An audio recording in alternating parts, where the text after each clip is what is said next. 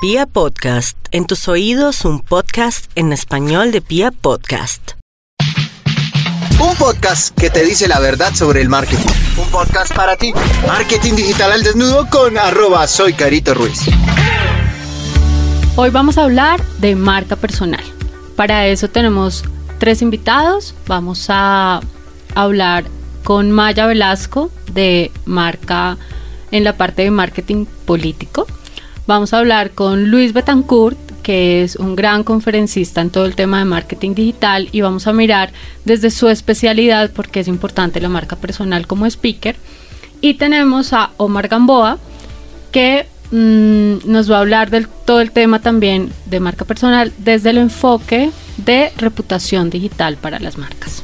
Bienvenidos. Bueno, hola a todos, yo soy Omar Gamboa y trabajo en redes sociales desde 2009 me apasioné mucho con este tema y de un tiempo para acá he estado pensando un poco más, eh, estuve trabajando con, influenciadores y con eh, marcas y eventos y ahora estoy tratando, me, está apasionando mucho esto de, de la marca personal, pero sobre todo de la reputación digital, que finalmente tiene un poco que ver con los influenciadores. La, la, ¿Qué es la reputación para una marca y por supuesto para una persona también? Todos como personas tenemos una reputación, pues ahora que estamos en digital vale la pena cuidarla, eh, trabajarla y por supuesto pues eso es lo que nos precede, la fama. Así que feliz de estar acá compartiendo un poquito con ustedes un, un ratico y un tinto. Gracias, qué rico tenerte acá. Súper. Bueno, mi nombre es Luis Betancourt, yo soy entrenador, asesor y conferencista en marketing digital. Llevo 15 años en este cuento, empecé específicamente en el tema de SEO, enfocado mucho en motores de búsqueda, pero desde hace ya 8 años me abría todas las áreas del marketing digital y mm, a eso me dedico, dar entrenamiento y asesoría, viviendo sobre todo, curiosamente, de la marca personal. Más allá del todo el marketing digital que me rodea, la mayoría lo aplico más en mis clientes. Yo particularmente consigo mis clientes y lo que hago viene muy ligado a la marca personal. Yo creo que ahí es importante resaltar eso y es que más allá del trabajo que cada uno de nosotros ha hecho, en los cuales ya yo creo que entre los cuatro juntamos más de 50 o 60 años de experiencia. Se nos cayó la cédula. y yo creo que todos hemos trabajado la marca personal. Ha sido algo muy importante y yo creo que de hecho ha sido lo que también nos ha marcado un diferencial cada uno en su nicho. Maya. Bueno, yo les cuento también, yo llevo trabajando en marketing político hace aproximadamente unos siete años. Eh, y el tema de la marca personal, y más en este contexto, es primordial, es muy importante. Eh, pues sabemos, em, muchos políticos tienen mala, buena fama, y saber manejar este tipo de marca en los políticos es no solamente delicado, sino también es prácticamente a raíz de su imagen es que realmente se ve la cara de quién es realmente como persona y como político en sí. Y además es una gran responsabilidad. Exacto. Entonces, eh, trabajar la marca personal y muchas veces no necesariamente con un político, con cualquier persona, es muy, es muy, es muy delicado porque estás hablando de la persona como ser, como ser, como, como te le estás metiendo en la psiquis de su, de su ser, te le estás metiendo en muchos campos que tú tienes que tener, em, tener no solamente cuidado, sino ser, tener prudencia y también ser muy honesto contigo mismo y con la persona que estás trabajando. Entonces realmente esto de la marca personal no solamente dependiendo del nicho, es casi que fundamental saberlo manejar. De hecho, me parece súper interesante eh, estar con Maya porque el, marketing político me parece uno de los más difíciles de, manejar precisamente por por esa estrategia que hay que tener. Creo que todo tiene que ser muy estratégico. La política es estratégica y por supuesto eso se tiene que notar en, tus, en tus redes personales, que de hecho se está vendiendo a la persona directamente.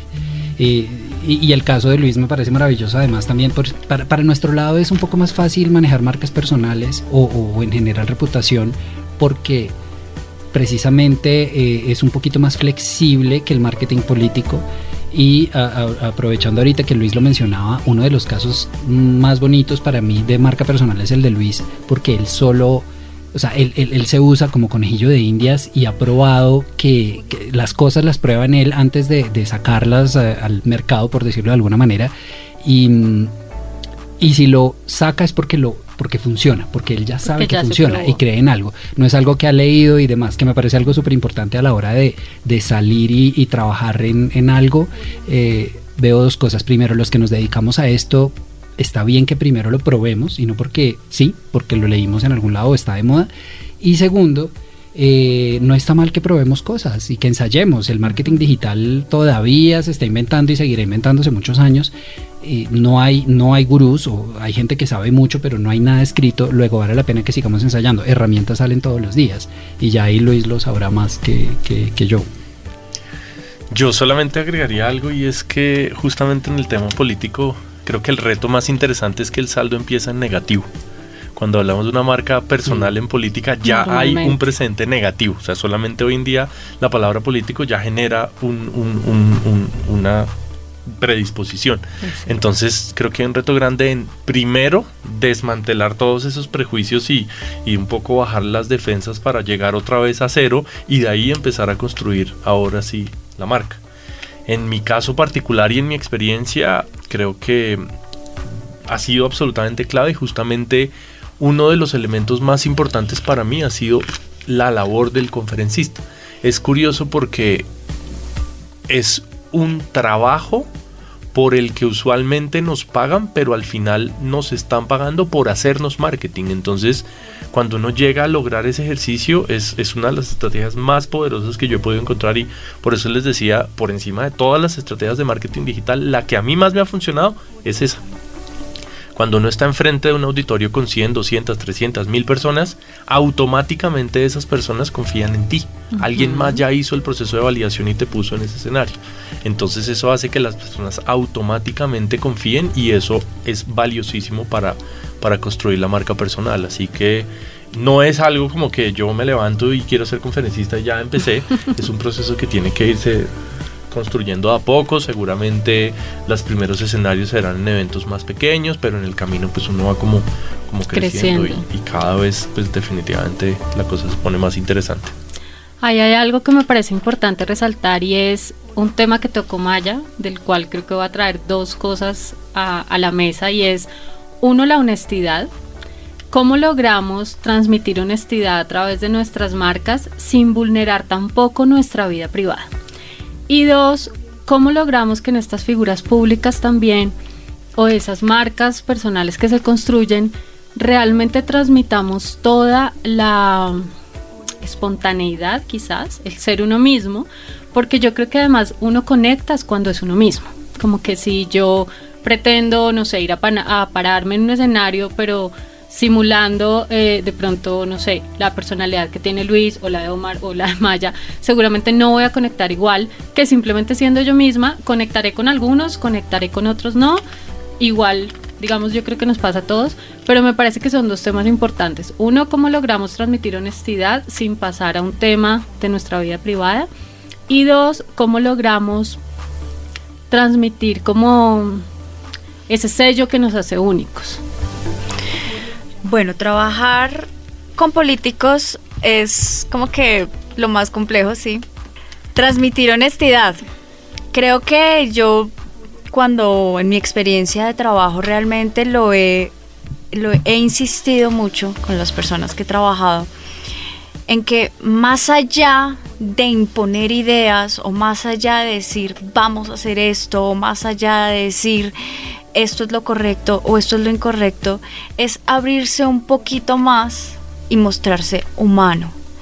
Para mí eso es como la clave en una persona, en un político, y es decir, yo también tengo vida, yo también tengo familia, yo también tengo hijos, yo también deseo un país mejor, yo también deseo una ciudad mejor, yo también deseo, si me entiendes, entonces realmente mostrar ese caparazón del político, de la corbata, del que es importante, sí, pero en sus comunicaciones de sus redes sociales, de su imagen, de su Twitter, que es en, marketing político, bueno, en Twitter es fundamental. Ese diálogo tiene que ser completamente amigable y humano. Y enseñar eso a personas que tienen no solamente no conocimiento en, marketing, sino tampoco tiene conocimiento en cómo llegarle a la gente es un reto grandísimo. Y puede sonar súper sencillo, pero eso tan sencillo es súper complejo. Sí, yo pues creo que una de las cosas más difíciles es saber hasta qué punto muestras tu lado y cómo lo combinas. Eh, es de lo más difícil siendo marca personal. Eh, leí o vi, perdón, eh, algunos conferencistas recomiendan mezclar un 80% de vida profesional con 20% de vida personal no es camisa de fuerza, no es que subas ocho fotos y luego dos o u ocho tweets, no, es simplemente para manejar un poquito, entender las proporciones.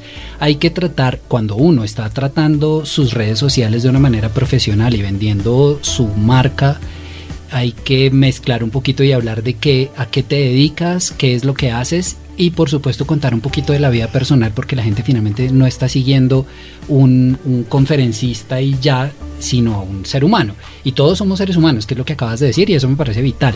Eh, eh, a veces es difícil para algunas personas contar su vida personal, que no se trata tampoco de que cuentes intimidades y que digas acabo de pelear con mi pareja, pero también puede ser difícil, eh, a la gente le puede costar contar lo que hacen en su vida profesional. Es como, pero a la gente porque le importa que yo acabo de tomar este curso, o a la gente porque le este importa que yo trabajé con este cliente.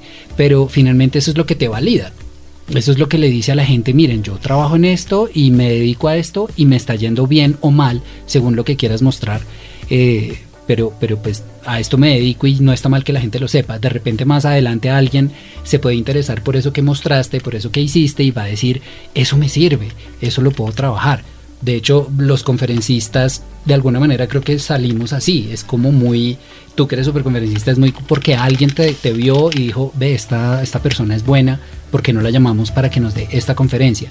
Y redes sociales no son más que un voz a voz, solo que un poquito más rápido y más sencillo. Total. Yo solamente sumaría algo a la fórmula. Me parece que la, proporción de Omar, eh, estoy absolutamente de acuerdo, eh, sumaría un elemento importante y es la generación de contenido.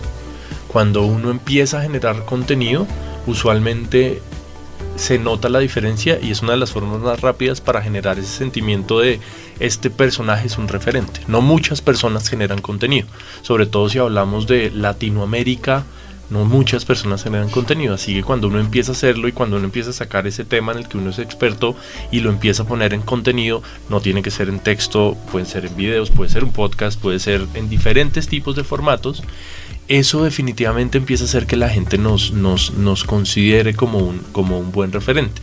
Y ligando un poco con, con, con algo que comentaban hace un ratito, en ese ejercicio del, del, del contenido hay un pequeño truquito y es que cuando uno está comenzando, no es tan fácil generar mucho contenido, pero hay una forma muy efectiva y es generar valor a partir del contenido de otros, que eso técnicamente se llama curación de contenido.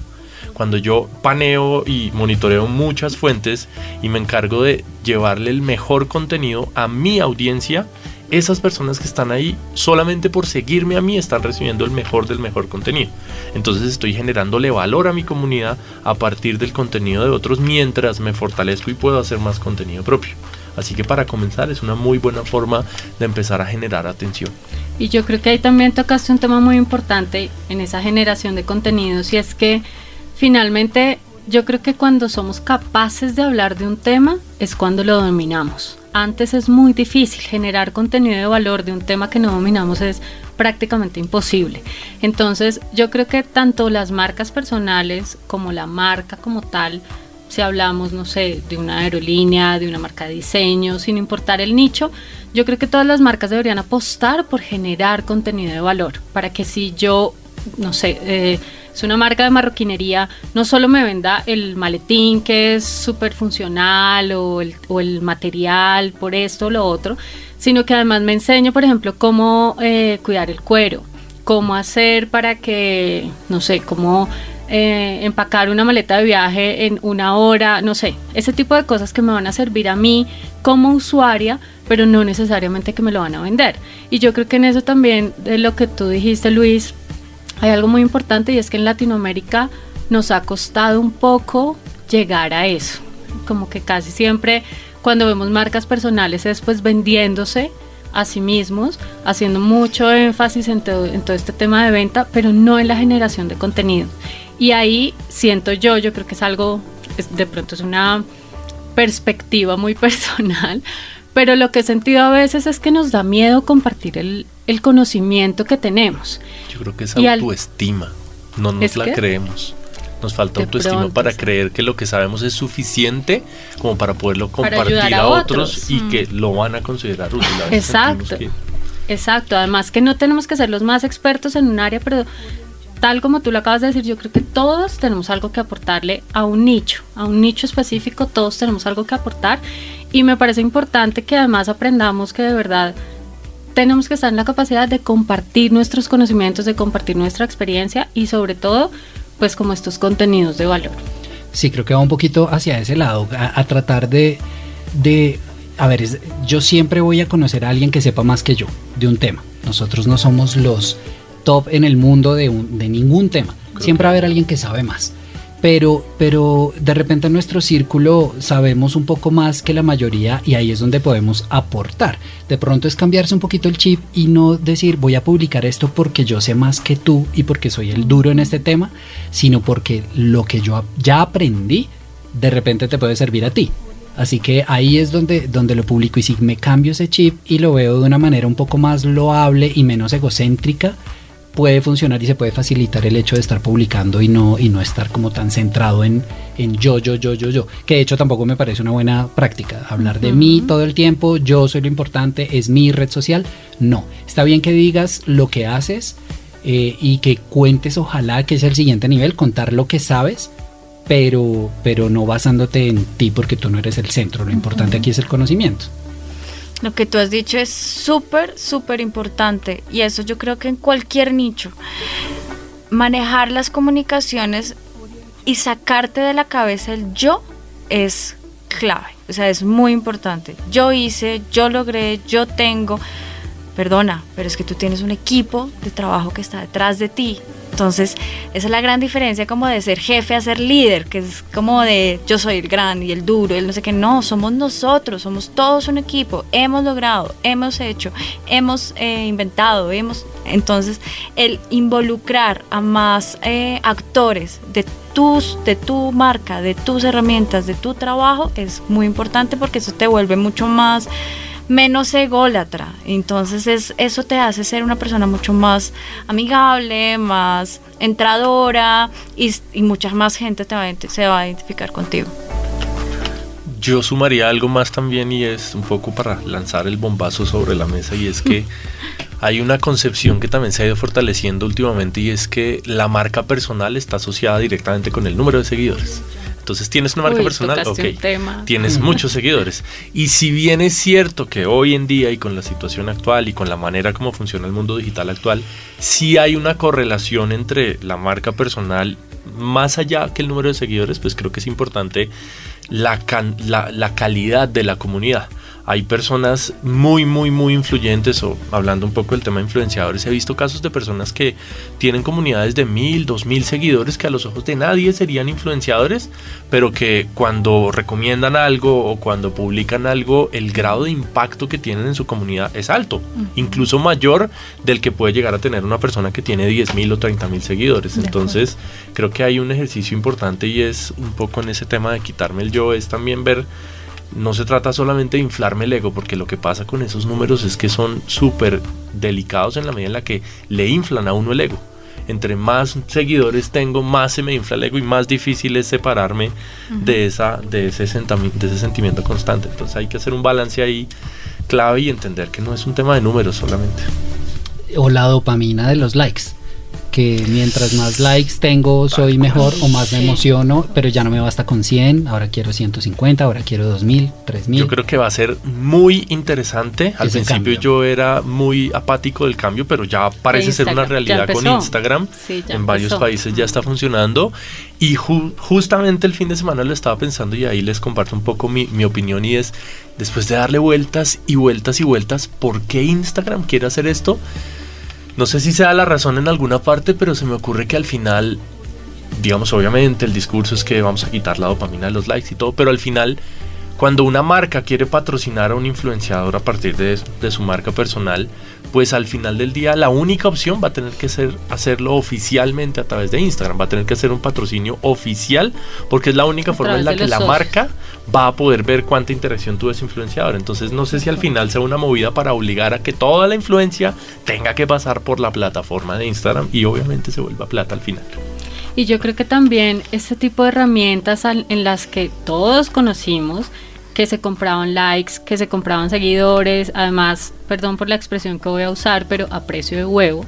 Entonces, yo creo que esto dañó mucho el mercado y dañó mucho el mercado en cuanto a lo que tú dices del tema de la competencia. Entonces, he tenido tanto alumnos como clientes que, no, pero es que mira que tal marca tiene más o yo quiero, es decir, mi meta es llegar a tener tanta cantidad de seguidores porque eso es lo que tiene mi competencia. Y mi pregunta siempre es al revés, es como, ok, si quieres esa cantidad de seguidores, incluso se pueden comprar y no vale nada. Pero el tema no es cuántos seguidores tienes, es cuánto quieres facturar. Realmente hablamos de cifras, de números, y cuando hablamos de facturación no necesariamente va relacionado con la cantidad de seguidores. Entonces, ahí les voy a hacer una pregunta para que me contesten con el corazón y es, ¿cómo creen ustedes que una persona que esté construyendo una marca personal deba trabajar el ego.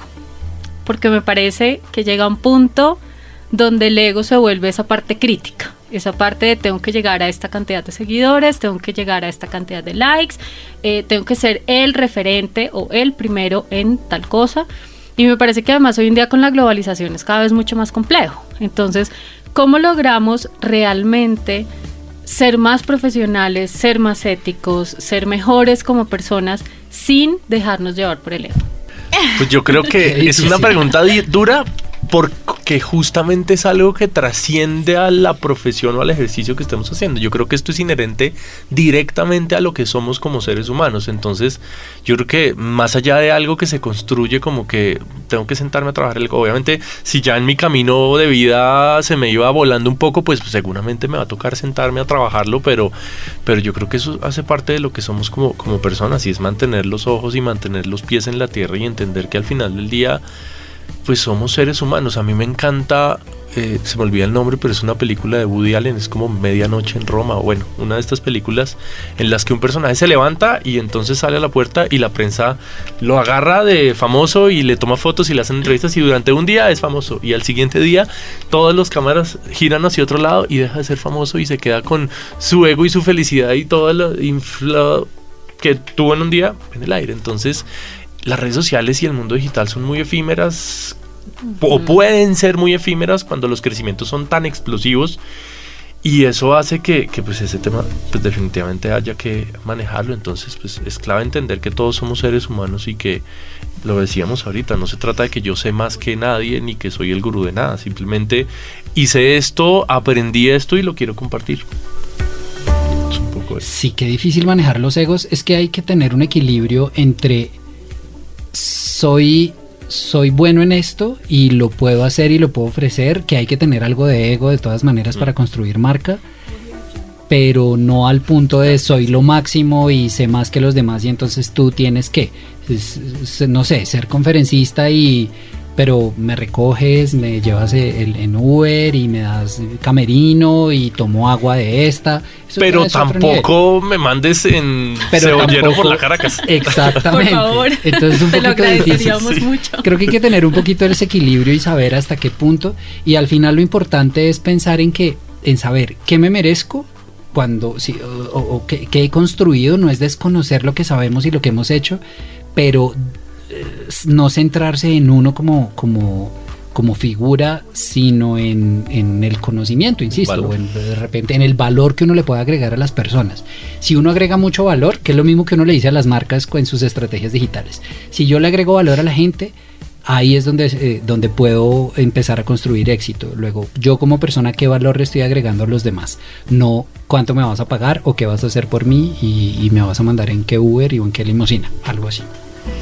Sí, definitivamente es un, es un punto muy difícil de manejar, de controlar, porque también está directamente relacionado con la psiquis de la persona. Entonces, pero sí, como forjador de la marca personal, como persona que te está guiando, que te está orientando, eh, nunca olvides cómo llegaste ahí. Nunca. Y, ¿Y quiénes te ayudaron para ¿y llegar quiénes te ayudaron para llegar ahí? y la humildad ante todo. Es que no hay mejor marca personal que una que, la que tenga una humildad absoluta. O sea, para mí eso es, te hace mejor persona, mejor ser vivo, mejor en lo que haces, porque no solamente te crees el que lo sabe todo, sino que también te estás empapando de conocimiento de las personas que te están acompañando. Entonces, son dos cosas que es muy importante tener en el momento de crear marca personal y es, nunca olvides que eres ahora, gracias a quienes, y nunca olvides la humildad del corazón, de verdad. Es cierto. Bueno, y ya para terminar, mmm, según la experiencia que cada uno tiene, todos la tenemos en áreas diferentes, ustedes, ¿qué nicho, qué personas creen que deberían trabajar su marca personal? Los políticos, indudablemente. sí, ahí no hay nada que hacer. Ya, yo no, sigue siendo una pregunta muy difícil porque mi primera reacción es todo el mundo, pero al final no. Eh, creo que es quien quiera construir su vida profesional a través de redes sociales, que cada vez es más útil, que cada vez es más fácil y mil cosas más, tener su perfil en LinkedIn y demás, pero, pero, pero no se trata solo de tener el perfil en LinkedIn. Luego, diría yo que cualquier persona que quiera apoyarse en las redes sociales para, eh, no sé, para construir su reputación. De pronto así lo diría. Yo diría que sobre todo, bueno, claramente el caso de los políticos es ineludible. Eh, todo lo que son figuras públicas, eh, actrices, actores, músicos, etcétera, todos los influenciadores, eh, todas las personas que trabajan en función de su nombre, conferencistas, consultores, coaches, que ahora está bastante, bastante de moda. Y al final para mí hay un ejercicio que de alguna forma fue un aprendizaje en la vida y tal vez le puede servir a muchos y es, yo en algún momento, digamos, de crecimiento, me encontré ante la disyuntiva de, bueno, mi camino de crecimiento me está trayendo muchos clientes y lo típico, lo natural sería que yo eh, arme una empresa o una agencia, empiece a armar un equipo para poder delegar. Yo tomé una decisión diferente. Entonces, un poco para mí la pregunta es, ¿cómo te ves en unos años? ¿Te ves trabajando con un equipo apoyado en más personas? Si ese es el escenario, creo que no debería ser una marca personal porque la marca personal va a jugar en contra de esa visión. Si yo posiciono mi marca personal, pero soy una agencia o soy una empresa con, donde hay varias personas, en el momento en que yo me quiera desligar, mis clientes no van a querer hablar con nadie más que no sea yo. En cambio, si yo en el futuro me veo trabajando solo, como es mi caso, no pienso tener ni colaboradores ni delegar. La marca personal creo que es la clave del ejercicio. es cierto. Bueno, pues nada, muy rico haberlos tenido acá. Me encanta que me acompañen. Espero que vengan más seguido a visitarnos, por favor. Mm, espero también que las personas que nos estén escuchando hayan podido disfrutar mucho de este panel que hoy pudimos compartir los cuatro. Mm, y realmente también creo que es supremamente importante que de verdad las personas que tenemos algún impacto en la sociedad trabajemos en esta marca personal, no de forma egocéntrica, sino siempre mirando cómo podemos seguir aportando valor. Subámosle un poquito al ego, ¿cuáles son las redes sociales de cada uno? Por favor. Ego, ego. ¿Arranco yo? Bueno, mis redes sociales, no quería ser el primero, pero bueno, a mí me encuentran en todas las redes sociales como arroba Omar Gamboa, eh, y lo, la pregunta que tengan procuro responder. Cada comentario, cada tweet, cada cosa que me, hacen procuro responderla porque pues creo que de eso se trata de interactuar. De interactuar. Yo normalmente digo, la más fácil, pongan en Google Luis Betancourt y ahí debería estar. Esa función. Ah, Pero debería en redes sociales normalmente soy Luis Betancourt CO. Listo. Bueno, y yo no manejo mi marca personal, ahí verán. Yo no tengo marca sí, personal. sí vale, sí vale. Una asesoría, una consulta. Pero vale una asesoría, los que me quieran escribir, mi nombre, mi correo es maya.velasco.castillo arroba gmail. Eh, yo ayudo para la imagen de marca personal de otros. la mía creo que me falta Exacto. todavía. Listo. Eh, para los que quieran, ya saben que tenemos los cursos de marketing digital. Se pueden inscribir a través de la página academia.soycaritorruiz.com y me pueden seguir en Instagram, arroba.